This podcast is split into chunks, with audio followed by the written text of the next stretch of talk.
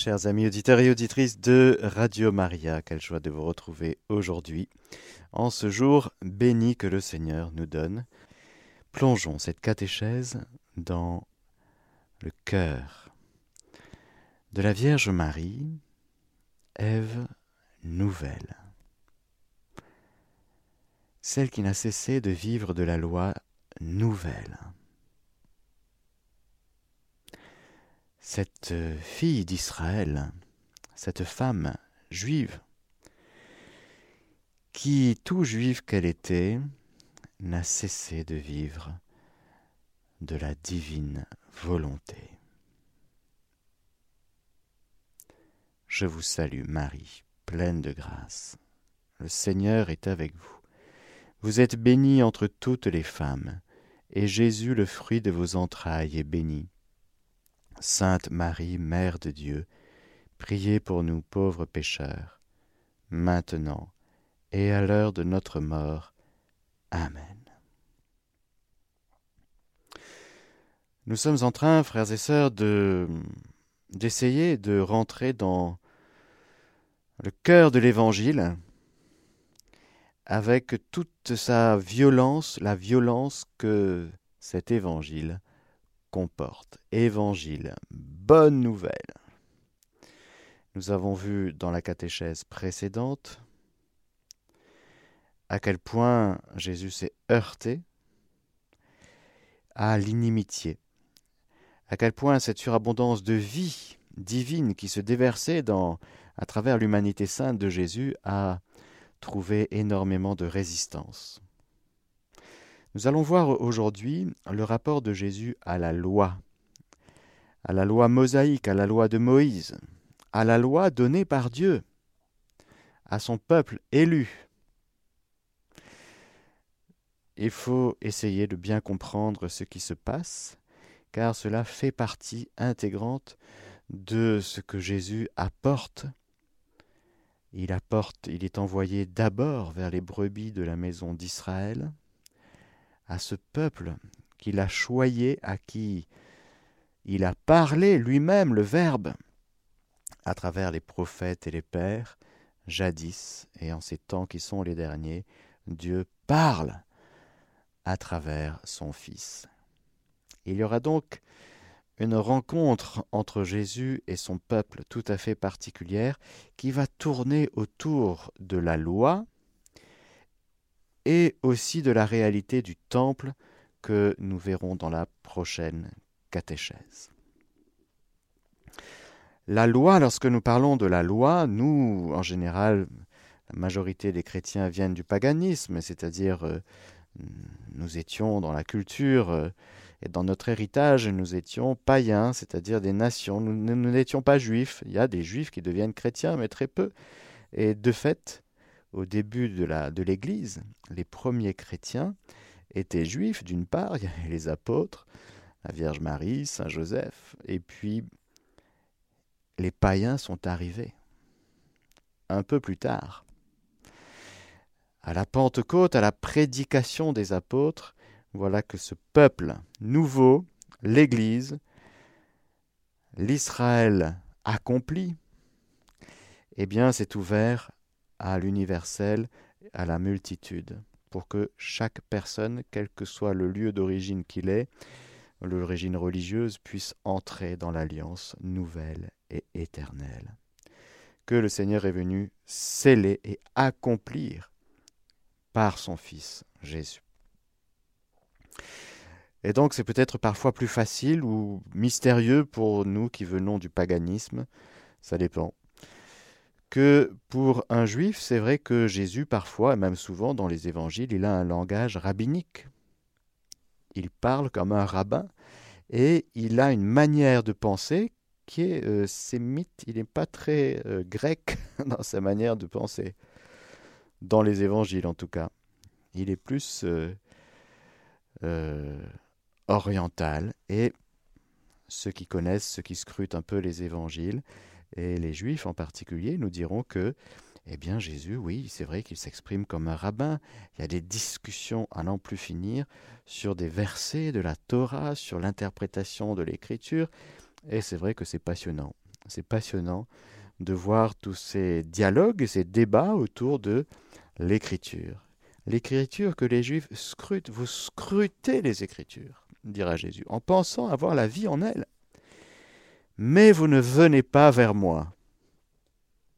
Ça, c'est tout le passage qui est demandé à quelqu'un qui scrute les Écritures et qui se régale, parce que de fait, on peut faire des colliers de perles, des agadas, comme on dit, à l'infini. Parce qu'il y a une unité dans toute l'écriture. Depuis le premier verset du livre de la Genèse jusqu'à pour nous le dernier verset du livre de l'Apocalypse, tout se tient. Et pour les Juifs, du premier verset du livre de la Genèse jusqu'au dernier verset de la, de la Torah, des prophètes, des écrits, des psaumes, il y a déjà une unité.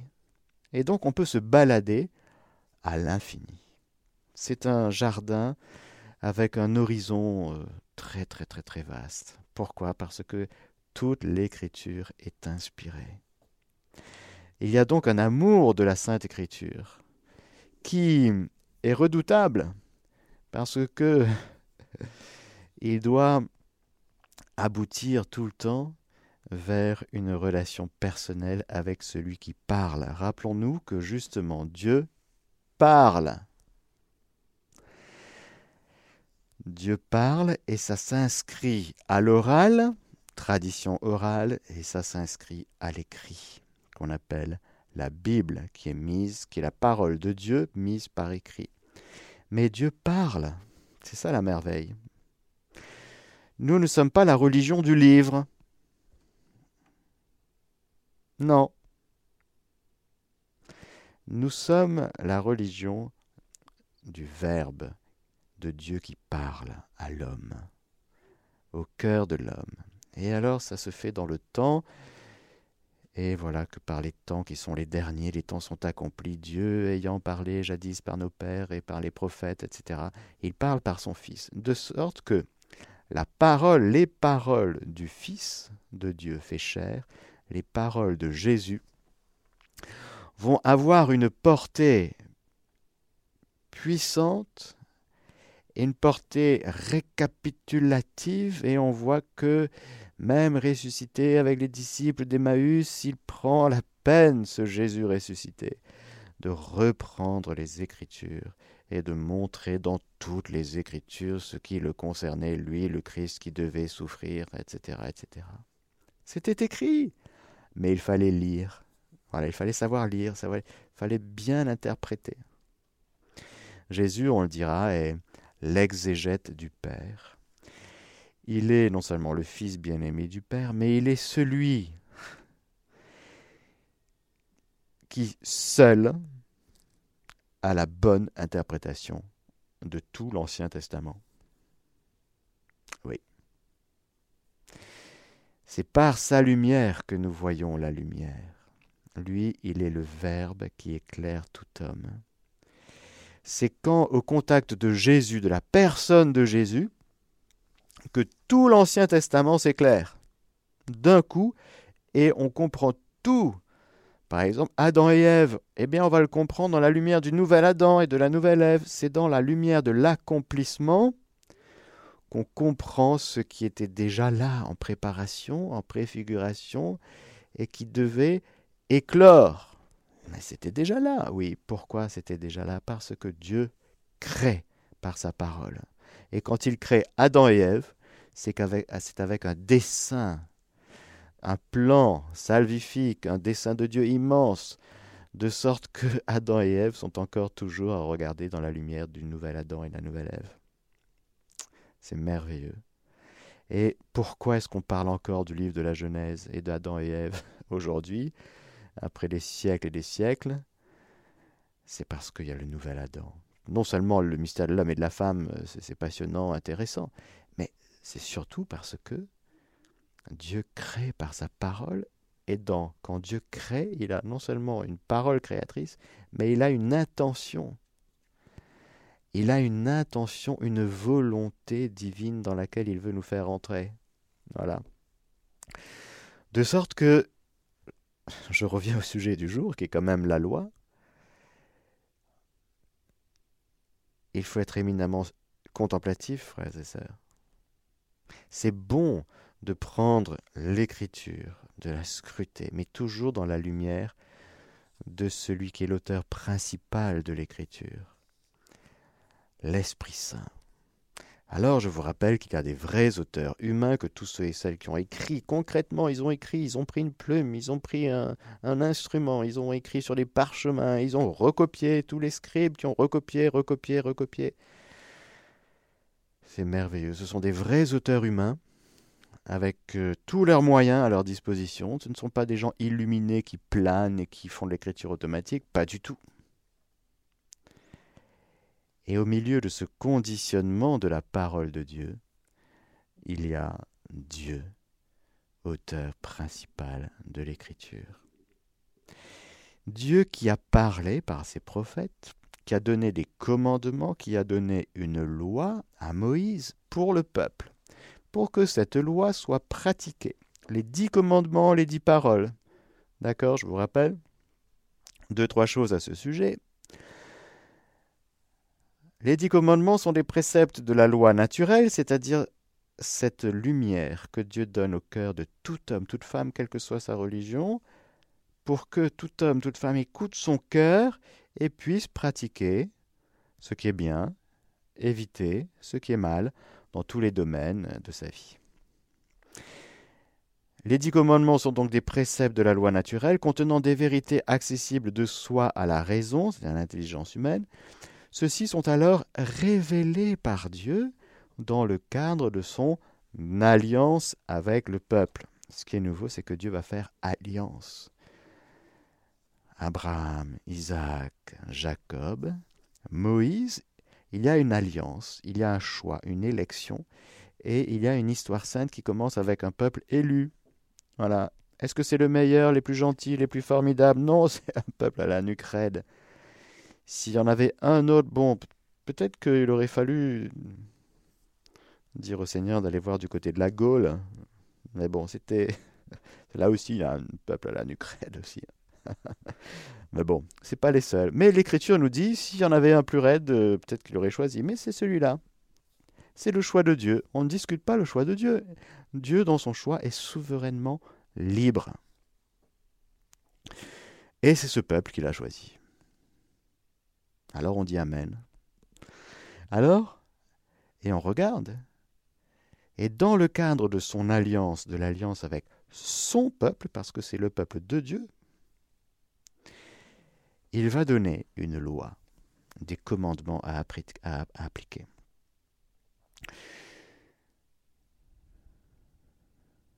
Cette loi est sainte. Cette loi est bonne mais elle porte en elle une imperfection. Je m'explique.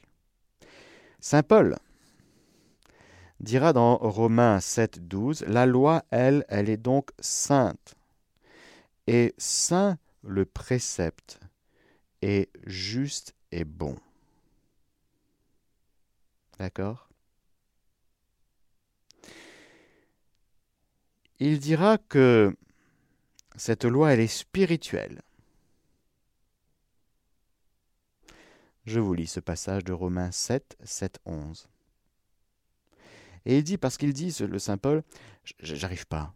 Il est pharisien. Rappelez-vous ce que je vous ai dit sur les pharisiens. Zélé dans la pratique de la loi, mais irréprochable. Mais il est obligé de constater, ce Saint Paul, qu'est-ce à dire? Que la loi est péché? Certes non. Seulement je n'ai connu le péché que par la loi. Et de fait, j'aurais ignoré la convoitise si la loi n'avait pas dit tu ne convoiteras pas. La loi, elle me dit ne convoite pas. Ça met en lumière le fait que je convoite. En pensée, en parole, par action. Mais saisissant l'occasion, le péché, par le moyen du précepte, produisit en moi toute espèce de convoitise, car sans la loi, le péché n'est qu'un mort. Ah, je vivais jadis sans la loi, mais quand le précepte est survenu, le péché a pris vie, tandis que moi je suis mort, et s'il s'est trouvé que le précepte fait pour la vie me conduisit à la mort, et il s'est trouvé, car le péché saisit l'occasion, et l'utilisant le précepte me séduisit, et par son moyen par son moyen, me tua. Qu'est-ce à dire? Que la loi est péché Certes non. Elle est sainte, spirituelle. Elle est bonne, le précepte, il est juste et bon. Sauf que la pratique de la loi, frères et sœurs, conduit, surtout à l'époque de Jésus, où je vous rappelle que les pharisiens avaient décrété qu'il n'y avait pas dix commandements, mais 613, avec 365 interdictions. C'est-à-dire qu'on est rentré dans un régime progressif d'incapacité réelle à pratiquer ce que Dieu nous demande. Même, il y a ce que Dieu demande, et puis il y a ce que les hommes ont rajouté. Jésus sera très clair. Vous avez annulé la parole de Dieu au profit de préceptes qui ne sont qu'humains. Jésus va donc tenir des propos vis-à-vis des traditions humaines pharisaïques qui disent ben qui dit ben voilà non ça c'est vous ça vous avez inventé ça mais c'est pas Dieu qui a fait ça qui a dit ça. Non non non. C'est une grande question capitale que les gens vont poser à Jésus. Les pharisiens, apprenant qu'il avait fermé la bouche aux Sadducéens sur la question de la résurrection des morts, se réunirent en groupe et l'un d'eux lui demanda à Jésus, pour l'embarrasser, toujours on veut piéger Jésus, rappelez-vous. Maître, quel est le plus grand commandement de la loi? C'est quand même une question très importante. Il y en a dix, et puis nous on en a rajouté, et puis ça fait 613, mais c'est quoi le plus important? Le plus grand commandement. Jésus lui dit, tu aimeras le Seigneur ton Dieu de tout ton cœur, de toute ton âme et de tout ton esprit. Voilà le plus grand et le premier commandement. Euh, le second. second. La question porte sur le premier et Jésus dit il y en a un second. Voilà le second. C'est le second lui est semblable. Tu aimeras ton prochain comme toi-même. Autrement dit, est-ce que tu m'aimes Pharisien, est-ce que tu m'aimes?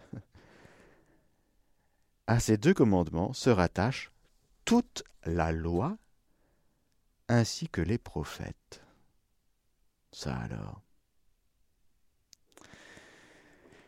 Mais aimer Dieu de tout, son cœur, de toute son âme, de tout son esprit, aimer son prochain comme, comme soi-même. Mais c'est le jeune homme riche qui depuis tout petit, il pratique, mais il y a un manque. Et c'est devant Jésus que se révèle pleinement ce manque, cette incapacité réelle d'entrer pleinement dans l'alliance avec Dieu. La pratique de la loi nous ramène au fait que nous sommes pécheurs et que nous avons besoin d'un sauveur. La loi nous amène jusqu'à ce constat que la loi ne sauve pas et que la pratique de la loi ne sauve pas. Pourquoi? Parce que je suis pécheur et que je n'y arrive pas. Alors on fait comment? Ben, c'est comme dit Saint Paul, qu'a fait lui tout ce parcours? Il était pharisien. Avant la venue de la foi, nous étions enfermés sous la garde de la loi, nous dit-il réservé à la foi qui devait se révéler. Ainsi la loi nous servit-elle de pédagogue jusqu'au Christ, pour que nous obtenions de la foi notre justification.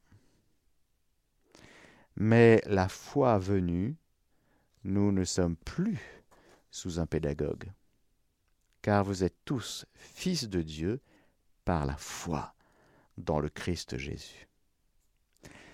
Oui, frères et sœurs, tel l'enfant étant devenu adulte, le pédagogue peut se retirer. Le pédagogue, c'est quoi? C'est quelqu'un qui aide l'enfant dans sa vie quotidienne pour euh, euh, l'aider à grandir dans les connaissances, dans l'éducation, pour qu'il devienne adulte. La foi était déjà là avec euh, Abraham, Isaac, Jacob. Et puis tous ceux et celles qui dans le peuple d'Israël vivaient de la foi véritable au Dieu un et unique révélé. car la foi, c'est la réponse de l'homme à Dieu qui se révèle. Mais cette foi juive demande à aboutir à l'accueil de celui que le Père enverra, à savoir son Fils.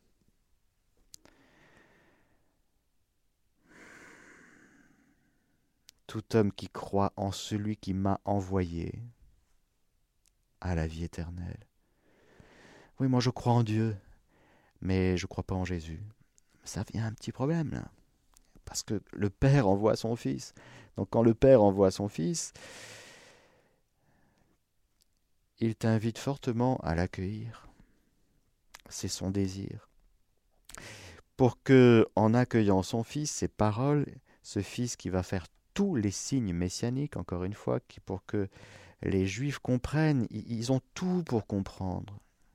Ils ont tout pour faire le lien entre ce qui était écrit, ce que Dieu a dit, ce que Dieu a donné, ce que Dieu a promis. Ils ont tout pour au jour du Seigneur, de la venue du Seigneur, eh bien les cœurs puissent s'ouvrir et accueillir le Messie qui vient. C'est très mystérieux, frères et sœurs, ce qui se passe. Saint Paul en parlera dans les chapitres 9, 10, 11 de la lettre aux Romains.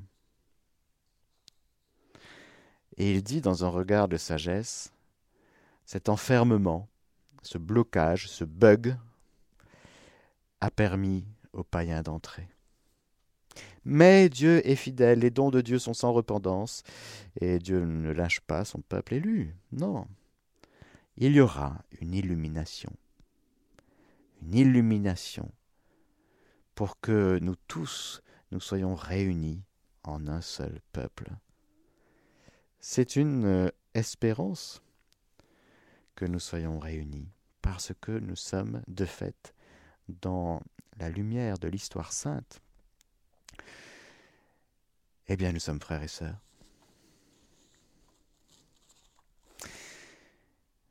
Pour l'instant, c'est un peu compliqué. Mais il y aura ce, ce moment que Dieu connaît, merveilleux, où nous nous comprendrons pleinement à nouveau entre juifs et chrétiens, dans l'unité que donne la foi. Pour l'instant, voilà, la foi judéo-chrétienne, qui est différente des autres croyances dans les autres religions. La croyance, je vous rappelle, c'est la vertu de religion de l'homme qui dit des choses sur ce qu'il pense être vrai de Dieu. Mais c'est l'homme qui parle, c'est l'homme qui dit, c'est l'homme qui fait, c'est l'homme qui construit sa religion avec ses écrits, ses cultes, ses traditions. C'est l'homme. Ce n'est pas Dieu. C'est l'homme. Ça vient d'en bas la foi judéo-chrétienne. Ça vient d'en haut. Pourquoi? Parce que Dieu a parlé. Et pas n'importe qui. Il a fait comme ça. Il a choisi des gens. Il a une histoire avec des gens, un peuple. C'est unique et particulier. Et à l'intérieur de cet appel de Dieu, de ces paroles de Dieu, de cet agir de Dieu, eh bien, la réponse de l'homme, ça s'appelle la foi. C'est pas la croyance, non. Pourquoi? Parce que ça vient d'en haut. C'est très important de comprendre ça confère Dominus Jesus, un, document du Saint-Siège capital qui a été euh, fait par Ratzinger en l'an 2000. C'est très important. Bon. Alors, nous voyons donc que la loi prise dans son ensemble, qui est cette pédagogie merveilleuse, elle demande d'arriver à bon port. Elle est un chemin vers un accomplissement. Vers le Sauveur, qui peut nous sauver moyennant la foi, car la loi ne sauve pas, je vous l'ai dit.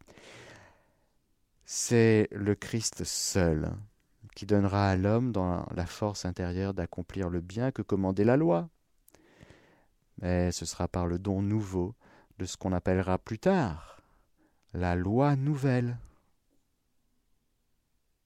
c'est-à-dire l'Esprit Saint l'Esprit du Père et du Fils répandu dans nos cœurs à la Pentecôte. Alors bien sûr, avant la, Pentecôte, il y a des justes, il y a des gens qui vivent déjà dans leur cœur de la nouvelle, euh, de la loi nouvelle.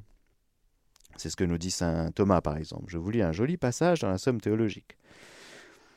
Euh, prima seconde, question 107, article 1. Il y eut toutefois, sous le régime de l'ancienne alliance, des gens qui possédaient la charité et la grâce de l'Esprit Saint, et aspiraient avant tout aux promesses spirituelles et éternelles, en quoi ils se rattachaient à la loi nouvelle.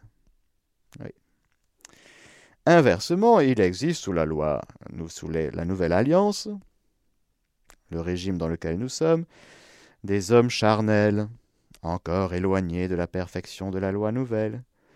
Pour les inciter aux œuvres vertueuses, la crainte du châtiment et certaines promesses temporelles ont été nécessaires, jusque sous la nouvelle alliance. En tout cas, même si la loi ancienne prescrivait la charité, écoutons bien ça, elle ne donnait pas l'Esprit Saint par qui la charité est répandu dans nos cœurs. Voilà. Ça, c'est très important de bien comprendre. Il y a donc Jésus qui va, lui, non pas abolir, mais accomplir la loi. C'est ce qu'il nous dit sur le mont des béatitudes où il va déverser de son cœur sur abondance, c'est magnifique, ce trésor des béatitudes. Et puis il va dire, vous êtes le sel de la terre, vous êtes la lumière du monde. Et après, juste après, il dit, n'allez pas croire que je sois venu abolir la loi ou les prophètes. Je ne suis pas venu abolir, mais accomplir. Car je vous le dis, en vérité, avant que ne passe le ciel et la terre, pas un i, pas un point sur l'i, ne passera de la loi que tout ne soit réalisé. Si donc celui donc qui violera l'un de ses moindres préceptes et enseignera aux autres à faire de même sera tenu pour le moindre dans le royaume des cieux. Au contraire, celui qui les exécutera et les enseignera, celui-là sera tenu pour grand dans le royaume des cieux car je vous le dis, si votre justice ne surpasse pas celle des scribes et des pharisiens, vous n'entrerez pas dans le royaume des cieux. Frères et sœurs, première parole des béatitudes, heureux vous les pauvres de cœur, car le royaume des cieux est à eux. Jésus vient nous parler du royaume, il l'annonce, il le prêche, il est ce royaume. Il est ce roi du royaume qu'il vient offrir pour que, et, oui, pour que nous puissions entrer. Comment on entre dans le royaume? Par la foi. Ce n'est pas par la pratique de la loi. Et dit, la loi, c'est très bien. Mais nous entrons dans le temps, dans le kairos, dans la période où tout ce qui a été donné demande d'être accompli. Alors, qui va accomplir ça? Mais non, on ne sait pas faire. Déjà, la loi, on n'arrive pas à la pratiquer toute entière, donc c'est compliqué. Oui. Alors, la loi est un levier vers la foi. C'est par grâce que vous êtes sauvés, avec Jésus. C'est ce que nous dit Saint Jean dans son prologue. Je vais vous relire, c'est très important ce passage. Prologue de Saint Jean.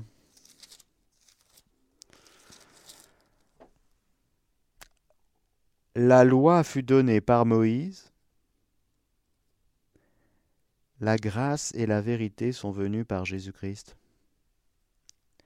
Oui, de sa plénitude nous avons tous reçu, et grâce pour grâce. Jean, il est juif disciple de Jean-Baptiste. Mais il fera ce passage. La loi est donnée par Moïse, c'est clair. La grâce et la vérité sont venues par Jésus-Christ. Tu choisis quoi? Eh bien, si tu choisis Jésus, tu ne vas pas abolir la loi, tu vas l'accomplir, car lui seul, Jésus, a accompli la loi. Ça veut dire quoi? Accomplir la loi.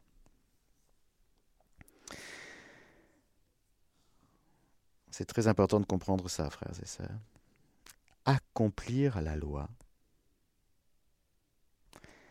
c'est vivre de la volonté du Père. Car la loi mosaïque, c'est l'expression de la volonté du Père pour le peuple de Dieu, son peuple, le peuple élu. C'est clair. Alors, il nous faut être attachés, amoureux de la volonté du Père. Quand Jésus accomplit la loi, ça veut dire, comme il nous le dit dans l'Évangile selon Saint Jean, je ne fais rien de ce que je ne vois faire au Père. Je ne dis rien de ce que je n'entends auprès du Père. Ma nourriture est de mener à bien l'œuvre que le Père m'a donné d'accomplir. L'aliment, mon aliment quotidien, et sans cesse, c'est la volonté de mon Père. C'est un aliment que vous ne connaissez pas, dira-t-il à quelques-uns de ses apôtres qui, au puits de Jacob, sont revenus après avoir acheté à manger et qui reviennent et qui voient Jésus parler avec la Samaritaine et il s'étonnait qu'il parlât à une femme. voilà, voilà, nous est dit l'évangile. En plus, Samaritaine. Bon, on est en Samarie, c'est normal qu'il y ait des Samaritains. Bon, bref. Mais Jésus révélera par plusieurs fois dans les évangiles à quel point lui, sa nourriture, la nourriture de son cœur humain, c'est l'accomplissement de la volonté du Père. Alors soit tu te butes au précepte, soit tu vis ta vie devant un précepte, soit tu vis ta vie dans la volonté de ton Père du ciel. Si tu choisis la deuxième solution, tu vas découvrir que dans ta vie, tu accomplis le précepte. Et qu'il y a peut-être des choses qui sont de l'ordre de la tradition humaine et qui ne viennent pas de Dieu, que tu t'es rajouté toi-même et qui tombent par eux-mêmes. Et que dans certaines euh, formes, par exemple cultuelles, eh bien, c'est plus la peine de faire comme ça. Le culte sera éminemment transformé, nous le verrons, par le sacerdoce du Christ. Ce sont des passages immenses, passés par exemple du sacerdoce lévitique au sacerdoce du Christ. Les prêtres, les lévites qui vont se convertir, ils vont découvrir le sacerdoce nouveau, alors qu'ils étaient des fonctionnaires, entre guillemets, ils étaient dans la fonction. Ils fonctionnaient, ils faisaient ce qu'il y avait à faire. Et c'était bien, c'était un temps comme ça où il fallait faire comme ça. Il fallait prendre euh, les animaux, euh, les tuer, les verser le sang dans les rigoles. Tout était ritualisé, tout était. C'était comme ça qu'il fallait faire, de fait. Mais il y a un kairos, il y a une étape, il y a une période, il y a une étape dans quoi? Dans l'histoire sainte, et c'est Dieu qui mène. Alors il nous faut demeurer dans l'écoute. C'est pour ça que le premier commandement, c'est écoute Israël. Parce que si tu ne te gardes pas tous les jours de ta vie dans l'écoute, tu vas fonctionner. Ah et tu vas dire, on a toujours fait comme ça. Et il nous change la religion. Ben oui. C'est pas qu'il change la religion, c'est qu'il accomplit. Mais il y a des trucs de fait qui vont tomber d'eux-mêmes. Il n'y aura plus besoin de sacrifier les animaux, c'est fini.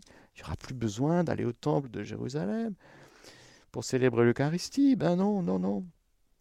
On passe à autre chose, mais cette autre chose accomplit ce qui était déjà donné et qu'il fallait pratiquer. Par exemple, alors Jésus va donner une liste. C'est très intéressant et c'est magnifique. C'est une école de vie extraordinaire. Dans tout le chapitre 5 de l'Évangile selon saint Matthieu, il va dire Vous avez entendu qu'il a été dit aux ancêtres Tu ne tueras point. Ah oui, ouais, on a entendu, c'est écrit dans le décalogue Tu ne tueras point. Nous, on pratique. Et on, ça marche, on est d'accord, et en le pratiquant, on vit. C'est drôle, hein? Si vous voulez, nous sommes dans une période actuellement où dans des constitutions de certains pays, on va mettre le droit de tuer quand même. C'est quand même incroyable. C'est quand même un signe très très un signe des temps très très fort. Vous avez entendu, tu ne tueras point. Oui, on a entendu. Et tu, le pratiques, oui. Le décalogue, c'est fondateur non seulement pour des gens individuellement, mais c'est pour les familles, c'est pour les, peuples, c'est pour la civilisation tout entière.